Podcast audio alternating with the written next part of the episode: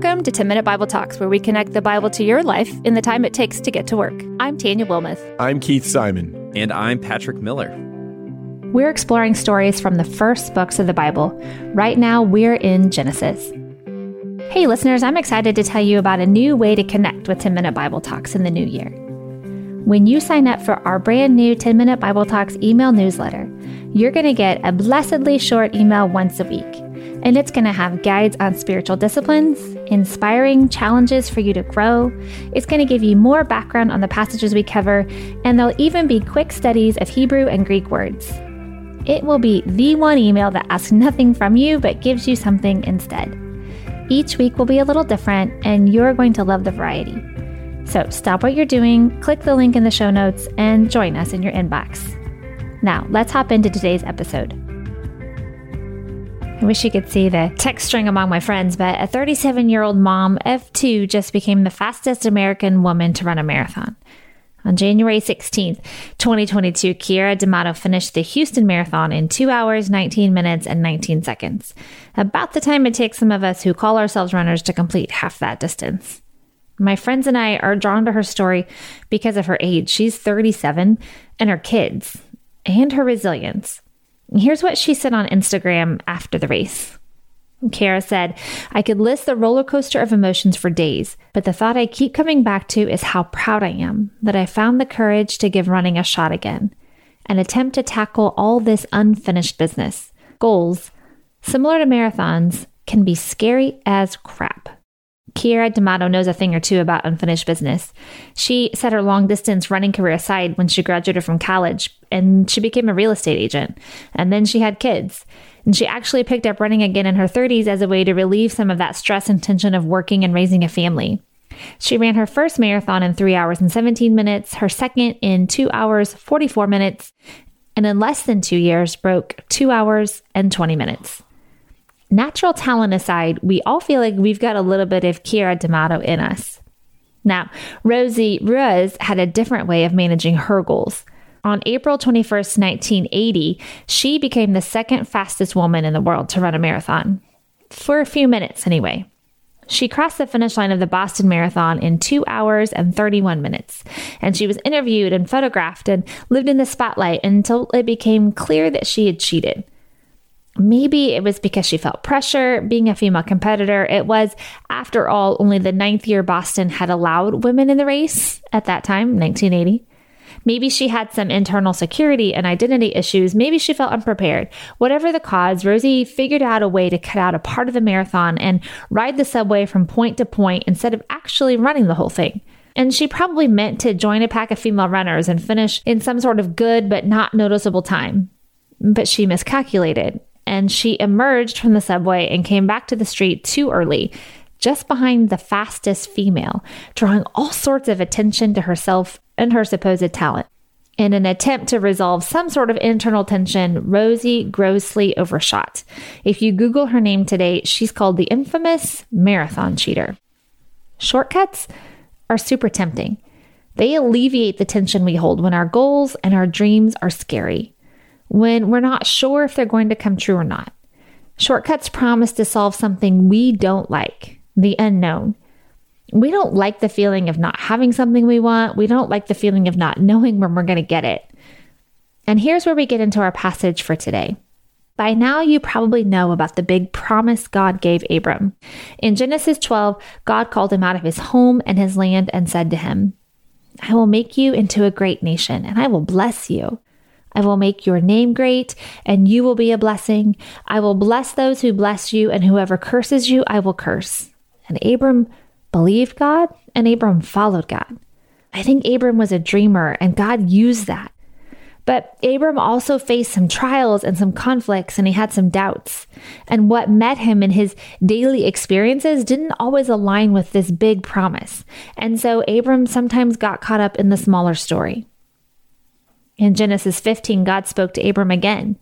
When Abram was doubting God on how and when he would give the descendants as promised, God took him outside and said, Look up at the sky and count the stars. If indeed you can count them, so shall your offspring be.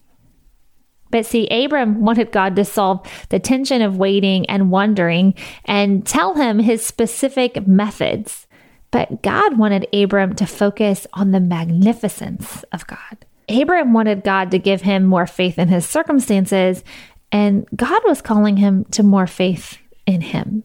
There we have the backdrop for Abram's next conversation with his wife Sarai in chapter 16. God told Abram he would be the father of generations, but Abraham and Sarai didn't even have one child, and they were old. Genesis 16 1 through 4.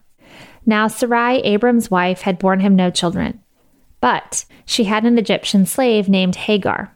So she said to Abram, The Lord has kept me from having children. Go sleep with my slave. Perhaps I can build a family through her. Abram agreed to what Sarai said. So after Abram had been living in Canaan 10 years, Sarai, his wife, took her Egyptian slave Hagar and gave her to her husband to be his wife. He slept with Hagar and she conceived.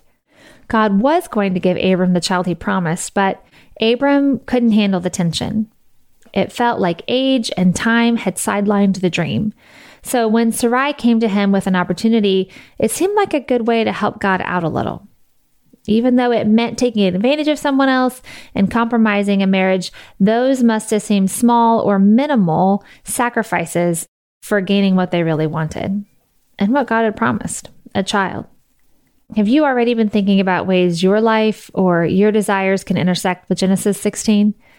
Are your hopes and dreams so big or so scary that it feels like it would be safer or easier to take a shortcut instead of working really hard or waiting? Hebrews 11 is one of my favorite chapters in the Bible because it talks about all these people like Noah and Abraham and Rahab and David, real life people who faced and even failed in times of tension, but still get biblical shout outs for persevering in faith. Hebrews 11:1 begins the chapter. Now, faith is confidence in what we hope for and assurance about what we do not see. Abram believed God would make him into a great nation, but Abram didn't trust his timing.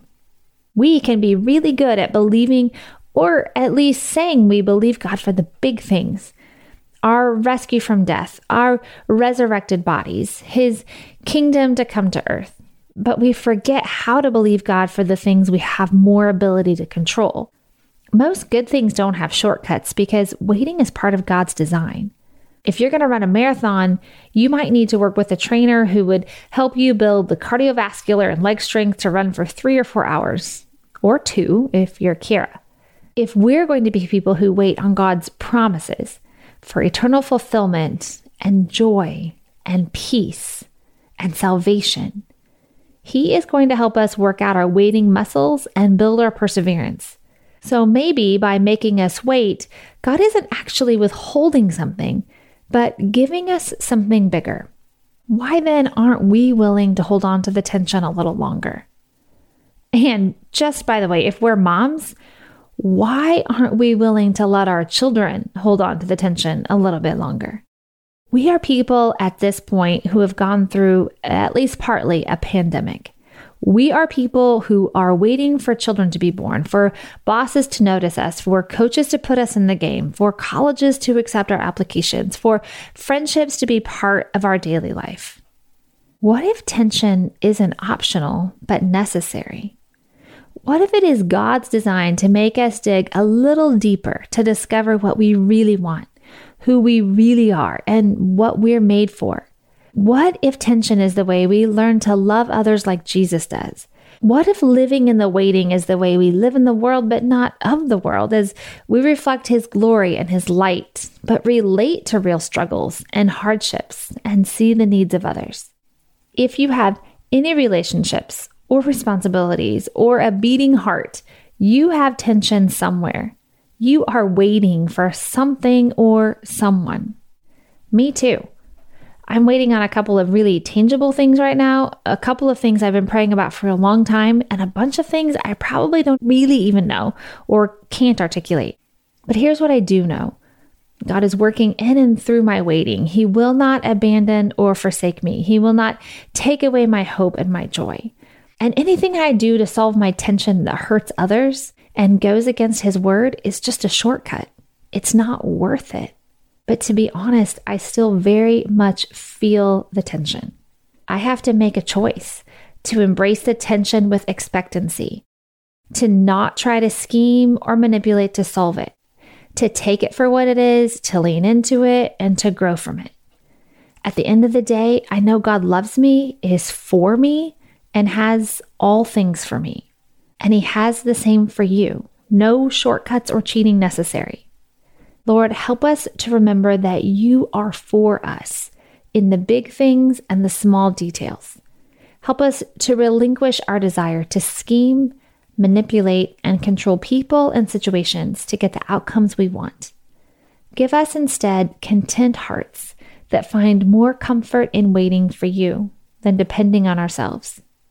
We know you are for us, so help us to remember that in the moment. Amen. Thanks for listening. If you want to go deeper, sign up for the TMBT newsletter. You'll get a short email once a week, and it will challenge you to grow, give you interesting backgrounds on today's passage, plus a whole lot more. Click the link in our show notes to sign up and deepen your journey with Jesus.